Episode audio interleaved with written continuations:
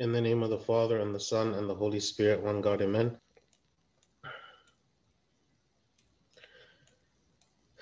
In the gospel reading for today, the Jews are questioning Christ about who he is, and they're looking for signs, and they're looking for some kind of clarification from him as to who he is, and they're accusing him. Um, and then in his dialogue with them, we read in John chapter 10 that he says this He says, My sheep hear my voice, and I know them, and they follow me. And I give them eternal life, and they shall never perish. Neither shall anyone snatch them out of my hand. My Father who has given them to me is greater than all, and no one is able to snatch them out of my Father's hand. Um, here, Christ is declaring how much he wants to give us salvation, right? How much he wants us to have salvation. In Luke chapter 12, he says, Do not fear, little flock, for it is your Father's good pleasure to give you the kingdom. Like God wants our salvation. Sometimes we we think that God is like trying to find any reason to disqualify us, that God is looking at every mistake we make, every bad thought we have, every wrong thing that we've said, every bad motive, every sin that we commit, and that God is looking at all these things and shaking his head in disappointment and looking at us and saying all of these are reasons why you are disqualified from the kingdom, right? But this isn't the way that God isn't the way that God works. God wants us to be saved. It is God's good pleasure to give us the kingdom, right? Um, nothing can take us out of his hand. This is what Christ said. My Father who has given them to me is greater than all, and no one is able to snatch them out of my Father's hand. So the idea that no one is able to snatch them out of my Father's hand is very important, right? Because it means that no nothing outside of us can cause us to lose our salvation. Nothing. Okay. I'm going to speak today about what are all the things that are not able to snatch us out of the Father's hand. Maybe things that bring us a lot of guilt and fear and, and make us fear always that we are not going to have salvation, afraid that God is going to cast us into hell, afraid that God is judging us, and that on that day of judgment, there will be nothing but bad things that are going to be said about us, right? The reason that we have salvation is because of God's mercy, not because we are good, not because I have done enough good things. It is because God is merciful. If God were to judge us according to our works, then no one at all would be saved, right? Because this is this is how it was in the Old Testament. In the Old Testament, um, Christ had not been crucified. Um, we were accountable and judged for every sin that we committed, and each sin that we committed disqualified us from paradise, right?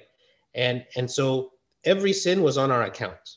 Nothing was blotted out. Nothing was erased. Nothing was forgiven. Everything was on our account.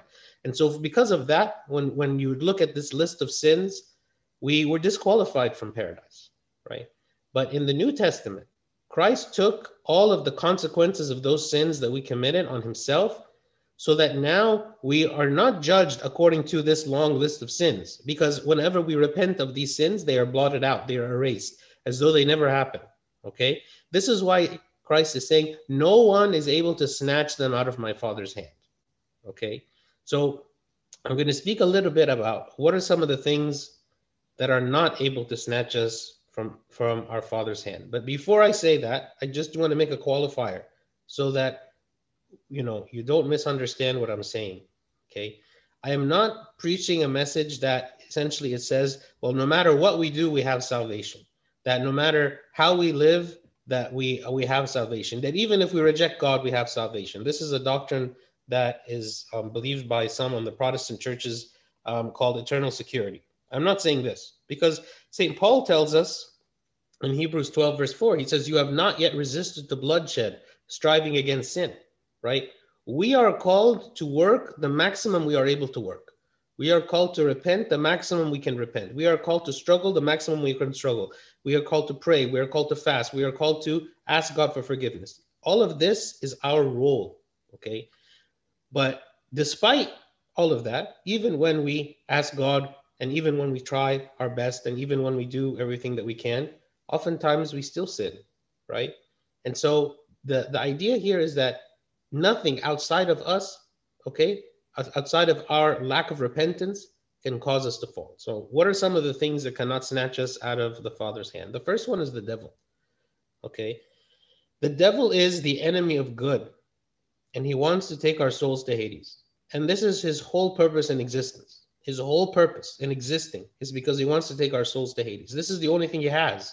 This is the only thing he has left. He was cast out of heaven. He lost his position. God already has declared a judgment on him that he will eventually be, you know, uh, thrown into the lake of fire, right? In the book of Revelation.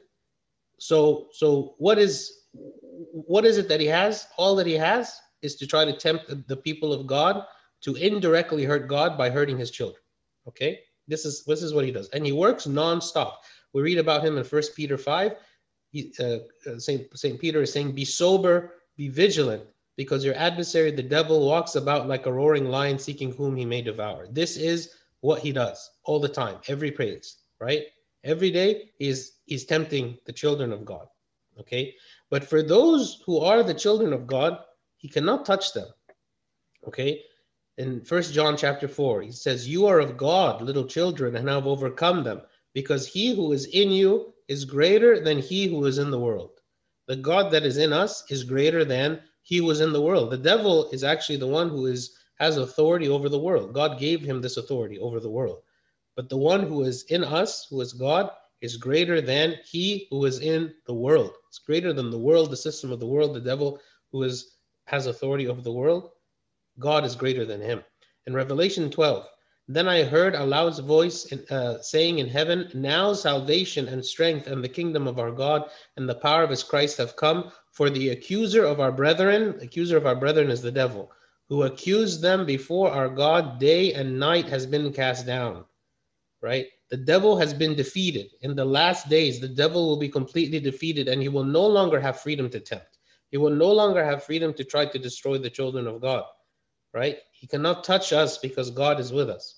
In Luke 22, right? It says, And the Lord said, Simon, Simon, indeed Satan has asked for you that he may sift you as wheat, but I have prayed for you that your faith should not fail, and when you have returned to me, strengthen your brethren.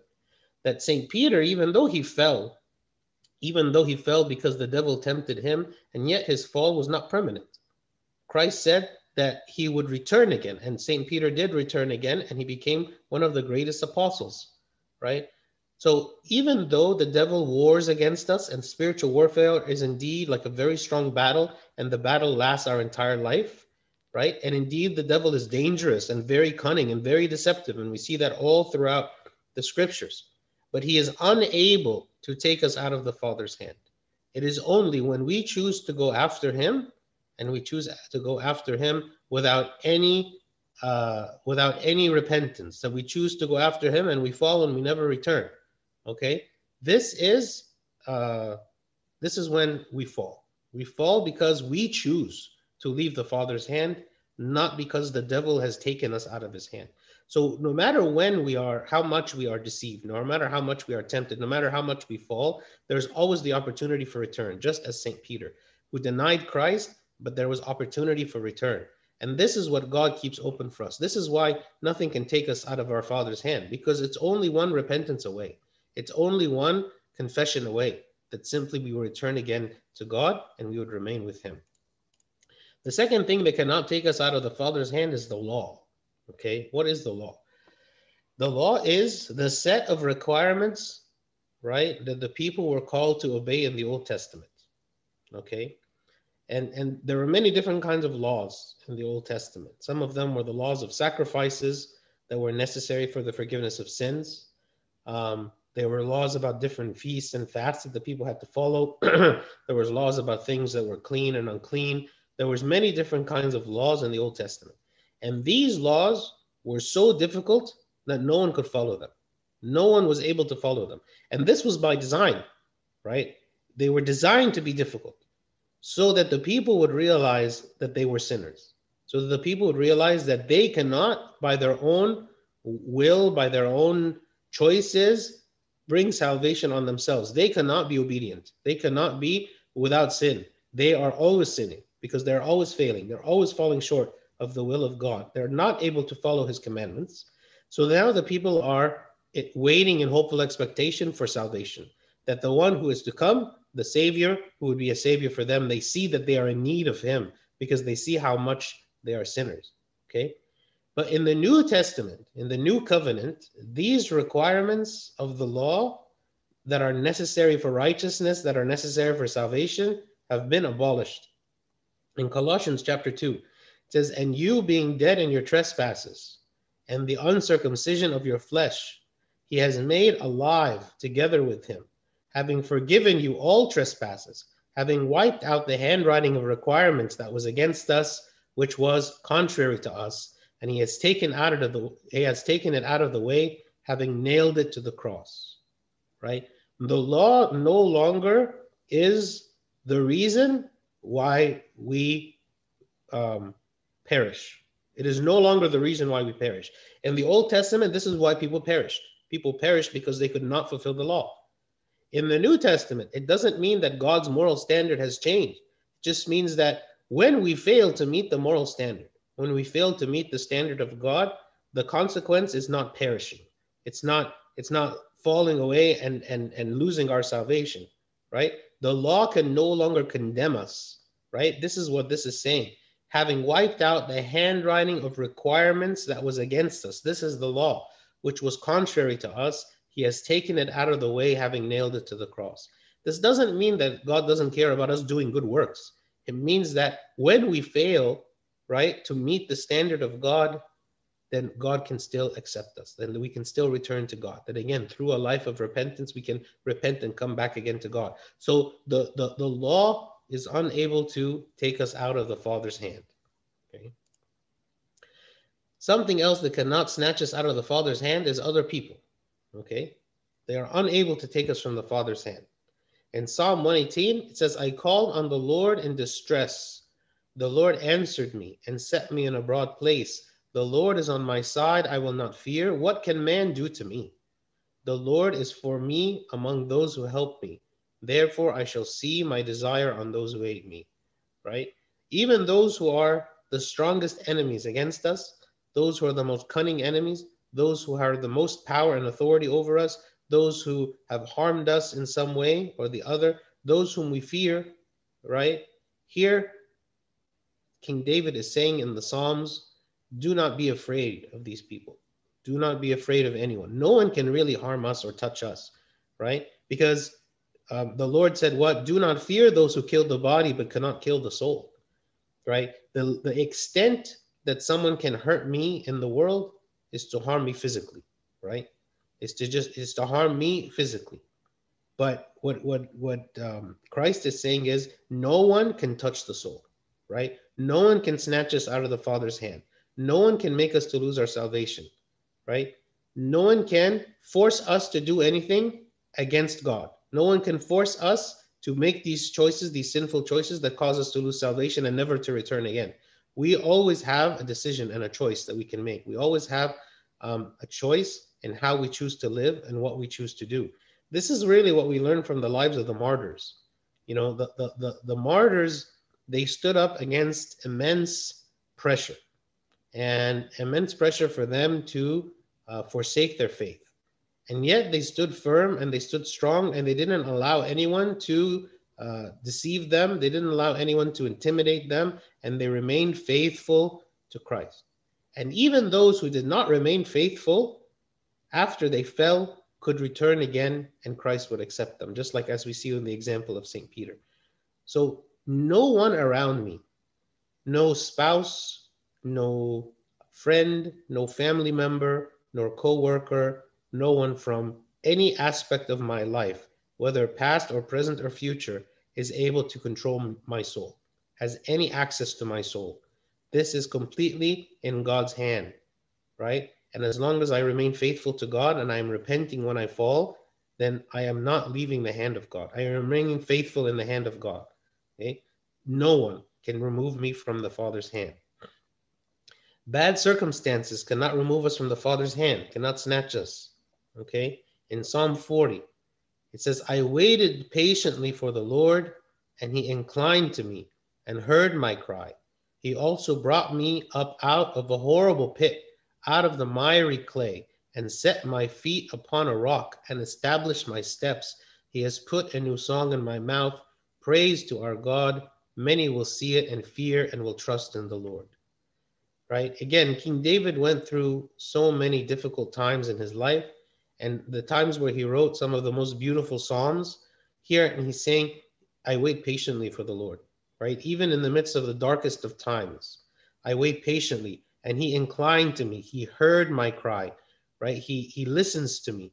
And and for us to acknowledge and to realize and to understand that even in the midst of our most difficult times in the time of loneliness in a time where no one is around me to help me in a time especially when maybe those people that i trusted betrayed me or disappointed me, that the Lord is the one who is present, that the Lord is the one who will never depart and will never leave and will never forsake, right? And He is the one who delivers us from the hands of our enemies. Out of the horrible pit, out of the miry clay, He set my feet upon a rock. So no bad, no circumstances, right, that happen to us can make us to lose our salvation. Actually, God turns all of the difficult circumstances in our life actually to be good. This is what it says in Romans 8:28. Right? In Romans 8:28 says all things work for good to those who love God. How is that even possible? Like like even like let's say in the story of Job.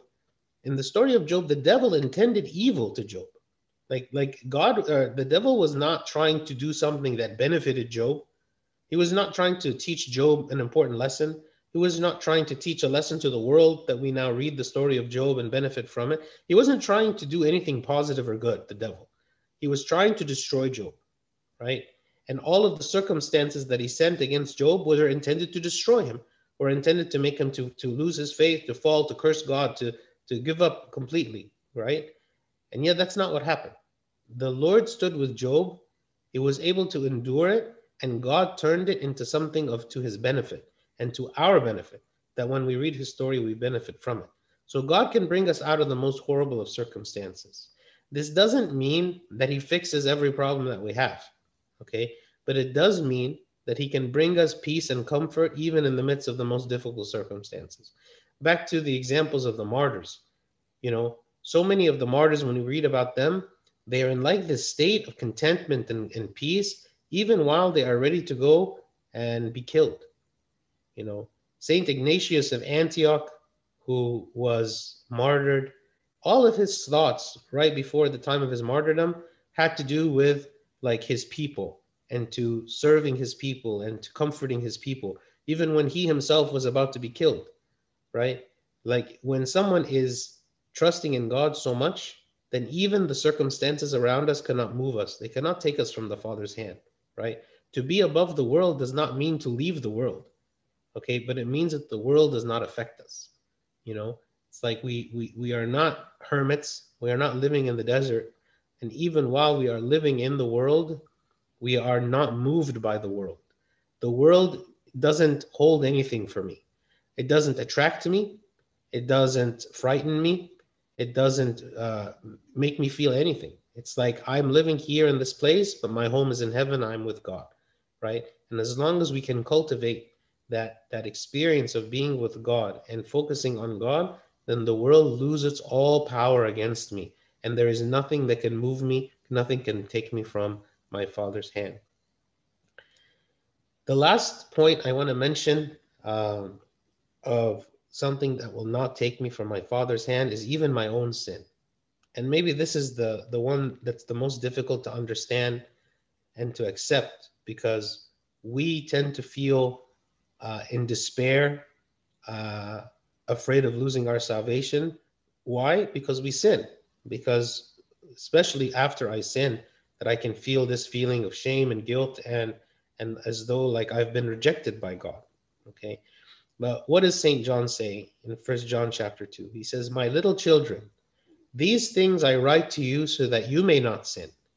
And if anyone sins, we have an advocate with the Father, Jesus Christ the righteous, right? The, the message of salvation is struggle against sin, but if you sin, you have an advocate. You have someone who defends you. You have someone who fights for you. You have someone who died for you. You have someone who took punishment instead of you. You have someone who opened the gates of paradise for you. not because you were good, but because you were not good, right? This is what salvation is. Salvation is that we are receiving the kingdom of heaven having not deserved the kingdom, having not deserved salvation, having not deserved to be in the presence of God, having not deserved anything that God has done. He is the one who has done it for us, right? This is grace. This is what grace is that God has given us what we do not deserve. And God shows us mercy. Mercy is that He doesn't give us what we do deserve. He doesn't give us the punishment that we do deserve. He doesn't give us the consequences that we do deserve. We have been granted the forgiveness of sins simply by asking. You know, if we really think about how easy repentance is, repentance is simply going to God and asking Him, Forgive me. I'm sorry for what I did. Help me not to do this again. That's it.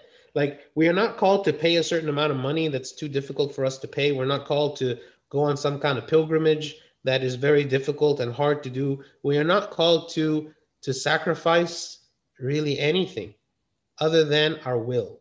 That's the only thing we really sacrifice in confession. We sacrifice our will. I, I, I acknowledge that God's will is, and God's standard is the right one. And I submit myself to Him. And I say to God, God, I have sinned. Forgive me.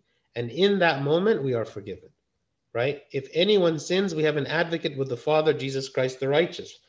So through the crucifixion of Christ, he has wiped away all of these things. He has become our advocate.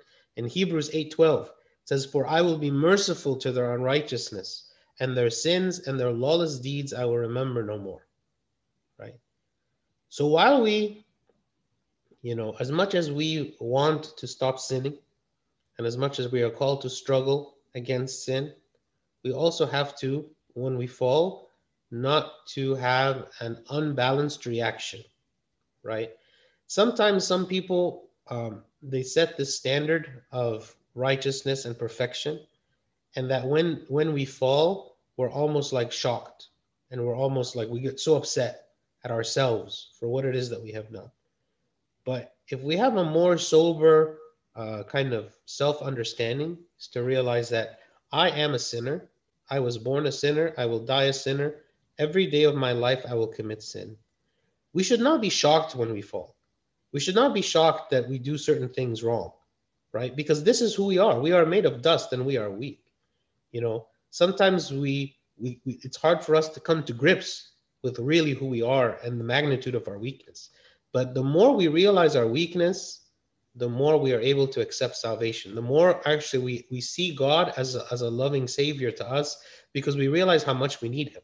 Just as what He wanted to happen with the Israelites in the Old Testament, He wanted them to realize how much they needed Him, right? Because the standard of righteousness that God called them to was not possible for them to live up to. The same is true for us. God wants us through His grace to be righteous and to be pure and to be without sin. But we are sinners we are sinners. And so whenever we fall, just as St. John said, we have an advocate with Father Jesus, with the Father Jesus Christ the righteous. He is the defender. He is the one who declares us to be righteous. He is the one who forgets our sins. He is the one that says that our lawless deeds I will remember no more. Right? So so it is through his mercy we have salvation and is not through our goodness.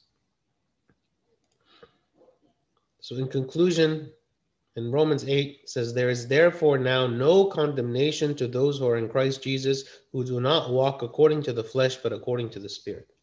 Right? We are called to strive for holiness, to partake of the mysteries, to repent and confess when we fall. This is our role. This is our part. This is all we can do. I try to achieve holiness. I try to struggle against sin. I try to stay away from sin. I try to stay away from the things and the places and the people that cause me to fall into sin. I, I, I I draw closer to God. I read the word of God. I partake of the mysteries. I take communion. And when I fall, I repent and confess. This is the entirety of our Christian responsibility. This is what we are called to. This is what's within our power to do. It is not within my power to stop sinning. It is not within my power to to you know suddenly some weakness that I have essentially to say, well, I'm not weak anymore. No, the weakness is beyond our control. What is within our control are these things striving for holiness, partaking of the mysteries, repenting and confessing when we fall. This is what is within our control, And this is what we are called to do each and every day of our life, right? Till the very end. This is what's in our power. Everything else is up to God. It is the grace of God that saves us. We are saved not because we deserve it, not because we have achieved some rank, some level of holiness that we are saved. Okay. Everything else falls on Christ. When we pray in the Thanksgiving prayer, what are we thanking Him for? Right? The Thanksgiving prayer that we pray in the in the liturgy, we're saying, "You have covered us, like like like you have protected us. You have hidden our sins. You have even uh, hidden our sins from one another, so that I would not be exposed. The depth of my weakness would not even be exposed to others. You have helped us. Okay, you are you're a constant help in a time of need. You're always helping me. You're always giving me what I need because I'm always lacking. You have guarded us, okay? You accepted us. You spared us. You supported us, right? All these things that God does for us that we cannot do on ourselves, okay? This is this is always important for us to remember. God is the one who is the source of these things, right? So we shouldn't lose heart when we fall. We shouldn't lose heart when we realize how weak we are we shouldn't fear, but we should always be hopeful, right? Jeremiah the prophet in the book of Lamentations, the whole book of Lamentations is sorrow, is expressing sorrow at the fall of Israel, the fall of Jerusalem, right? When the people were taken into exile, okay, the book of Lamentations is like the book of, of, of sorrow, is lamenting what it is that's happened because of the sin of Israel, okay? But in this book of sorrow, there is glimmers of hope, right? Jeremiah says, Through the Lord's mercies, we are not consumed, because his compassions fail not. They are new every morning. Great is your faithfulness, right? They are new every morning. If every day we remind ourselves of what it is that we are called to do that day, we are called to struggle against sin and we are called to repent. We're called to, to make every effort to connect to God. Okay, that is our part. But we are also trusting in the faithfulness of God and that in God's mercies are new every morning. Every day, God looks at us in mercy. So we should not be living in constant fear that, that suddenly we are no longer in the hands of the Father just because of our own sin. Regardless of any of these things, the devil cannot take us from the hands of the Father. The requirements of the law cannot take us from the hands of the Father. Other people cannot take us. Bad circumstances cannot take us. And finally, even my own sin cannot take us from the hands of the Father as long as we are repenting, right? And this should bring comfort to all of us as believers because these are all things that we can do. These are all things that are within my ability to do, that we are called to do. And even though I am not uh, living up to some kind of super standard of holiness that I wish that I were, even even though I haven't gotten there yet, and yet I still believe that God is able to uh, accept us to himself. And glory be to God forever. Amen. Okay, we have uh, a lot of announcements today. Um, so, of course, um, everybody knows that there have been a lot of changes um, into the church uh, since the COVID uh, happened, um, and we've had to stop doing a lot of things. Thank God now things have improved a lot from where they were um, and um, we're ready to start thinking about um, trying to restore things back again gradually and slowly to the way that they were originally where you know we had a lot more services in the church and we would um, do things in person and so on. So there's we're gonna um, have a plan of how to restore the services back again and it'll be in three phases. Um, the first phase which we're implementing now and i'm going to explain in more detail about that is restoring some of the in-person services with a limited capacity. Okay. Um, God willing, at some point in the future, I don't know yet when that would be, when things improve more, God willing, um, we'll enter into phase two where we increase the capacity and restore more services. And then finally, phase three, uh, after that, when we're ready, is to essentially restore everything again. Okay. Uh, phase one is beginning to roll out starting next week. Okay. So the first aspect of this is related to the liturgy. Okay, so this is these changes are going to start starting this coming weekend. Okay, we're going to increase the liturgy attendance from 12 to 18, which is um, right now it's 12. It's going to go to 18. Um, the, the, the, the, the rows that are in the church right now are spaced six feet apart. We've been using every other row. So we've actually had 12 feet between um, each of the families in the church. So now we're going to use every row so that we'll still have the six feet of separation between each family. We'll be able to accommodate more people um, in the church. And the aim here is to eventually be able to accommodate enough so that we can start to have uh, people attending church every week. Like that's the goal. We want to have people be able to tell church every week. Right now, it's still every other week, um, but we'll, we're, we're working toward that goal. Um, so we'll be using every row in the church. On Saturdays and Sundays, uh, there will be greeters um, to help the families to find a seat. It'll be more difficult now that all of the seats will be used. So there'll be there'll be at least one person there trying to help uh, to, to find a seat. So, and for now, the two-week liturgy registration cycle remain unchanged. There will be some modifications uh, to how we're doing things now to start restoring things more to the normal way. Um, I will start giving the sermons on Sunday in the church again, um, instead of it being after the liturgy. I'll do it in the church. Um, for the deacons, a lot of the liturgy service items like the candles, the gospel, and other things that kind of we had tried to separate them out very much. Some of those um, requirements will be relaxed so you can have multiple deacons handle the same items. Um, we'll start using the microphone of the lectern again. Um, I will distribute the Orban after the liturgy um, in the Ziploc bags, but I will be the one distributing it. Uh, people who want to submit written prayers, they can do so as opposed to having to text me. If you want to just give me a sheet of paper with the written prayers, that's that's fine. Um, we will continue disinfecting the church after every liturgy as we have been at this phase. Um, that's the the changes for the liturgy. For the hymns classes and the Bible study. So the Bible study, um, right now we've been doing it on Thursdays online from 7.30 to 8.30. Uh, we will resume the original schedule for the Bible study uh, on Thursdays from 7 to 8.30 in person. Uh, we will have it in the main church. Okay, so there'll be a larger area. We won't be using the small classroom. Uh, we'll do it in the big church. And so it'll start at seven, and we will start with the Agpeya prayer as we were doing originally, and then we will go into the Bible study after that. Um, the the the there will be um, it will still be offered online, so um, it, will still be in the main sanctuary and online as well as we have been. Um, and uh, the info about how to connect to it is going to be uh, sent soon. Okay, this starts October 8th, by the way. So, so what I'm saying here is not this coming week. This is October 8th. So the following week is when this will be implemented. We just have to finish doing some technical aspects to make sure everything is working the way we want, so we can begin. Um, after the Bible study, uh, there will be the fellowship time afterward with social distancing. So we won't necessarily be able to like get very close, but at least there'll be some um, fellowship opportunities there after the Bible study in person, starting October 8th. Again, the, the link of this is going to be sent at a later date once we're sure how we're going to connect uh, everybody. Uh, similarly, with the hymns classes, we've been doing hymns classes online Saturdays at 5:30 uh, for both the adult and the kids.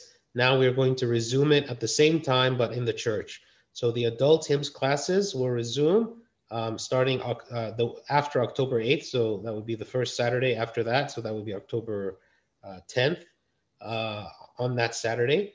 Uh, and the adults are going to be in the main sanctuary and the kids are going to be in the dining hall. So again, we won't be using the classrooms for those. Um, the adult classes will be offered online.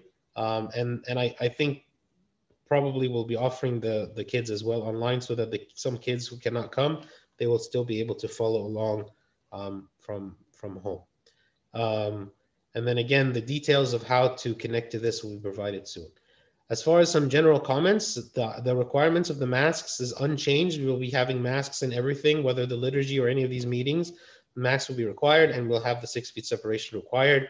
Um, if you want to see, I updated the document that showed all of the original changes that we had made uh, originally. Uh, and so I updated it. If you want to see all of these changes written out in the document, you can find them here on this link. Um, God willing, soon we'll be making additional announcements about restarting the Youth Academy in person and how that will work um, once, once all of those details are ironed out. So this is the phase one. Again, to be clear, this coming weekend, is when the liturgy changes will, will happen, but the other changes for hymns classes and Bible studies will happen the following week, starting October 8th. Um, confessions are by appointment. Um, I am taking confessions um, either by phone or in person on Saturday nights. Uh, when the Bible study starts on Thursdays, I will also be taking confessions after the Bible study in person uh, at the church. So contact me if you would like to set up a meeting. This week, um, the Q&A is canceled on Tuesday. We will have the Bible study online only, not in person, on Thursday at 7.30 as normal. Hymns class is also online only, uh, Saturday at 5.30. Vespers and praises on Saturday night. Um, and then the Sunday sermon from now on is going to be part of the liturgy as originally it was. So the timing is going to change. It'll be about 9:45 a.m. or so is when the uh, sermon will be. Um, so just be aware that it's going to move a little bit from week to week based on how fast we've gone in the liturgy and you know where we are in the liturgy. But it'll be around 9:45 um, a.m. God willing um, in the liturgy uh, and uh, and that w- that is streamed um, that is streamed on, on YouTube and it will be also streamed on Facebook. Um, so that will not be on Zoom anymore. That will be on YouTube and Facebook only, uh, uh, starting next Sunday. Okay. Um, for now, the Youth Academy is unchanged. It will stay um, Sunday online from 12:30 uh, to 1:30. Here are all the links: the YouTube streaming, the Facebook streaming, Zoom, uh, is still going to be used. Uh, links here. Um, also, we are starting the next two week registration cycle for the liturgies. Um, the registration will open at 3 p.m. Uh, here is the link to register. Okay. Um, in general, if you would like, we don't have a Q&A this week, but if you want to submit any questions, I, I, I save all the questions and I eventually get to answering all of them, uh, God willing. So you can please submit questions you have. And then finally, any donations uh, if you would like to make any donations to the church, here is the link for or the different options for donations. Um, God bless you. Let's just conclude in a prayer. In the name of the Father and the Son and the Holy Spirit, one God, Amen. Thank you, God, for this day. We ask, O Lord, for your blessing upon us, and we ask, O God, that you confirm us in our faith and you grant us to always feel that you are present with us and that we are in your hands and that nothing can take us away from you. Grant us, O Lord, joy and a desire to be pleasing to you at all times. Through the prayers of St. Mary, Archangel Michael, St. Paul, St. Mark, and all your saints, hear us as we pray thankfully, Our Father who art in heaven, hallowed be thy name, thy kingdom come, thy will be done on earth as it is in heaven. Give us this day our daily bread, and forgive us our trespasses as we forgive those who trespass against us. And lead us not to temptation, but deliver us from the evil one. In Christ Jesus our Lord, for thine is the kingdom, power, and the glory forever and ever. Amen. God bless you. Have a good day.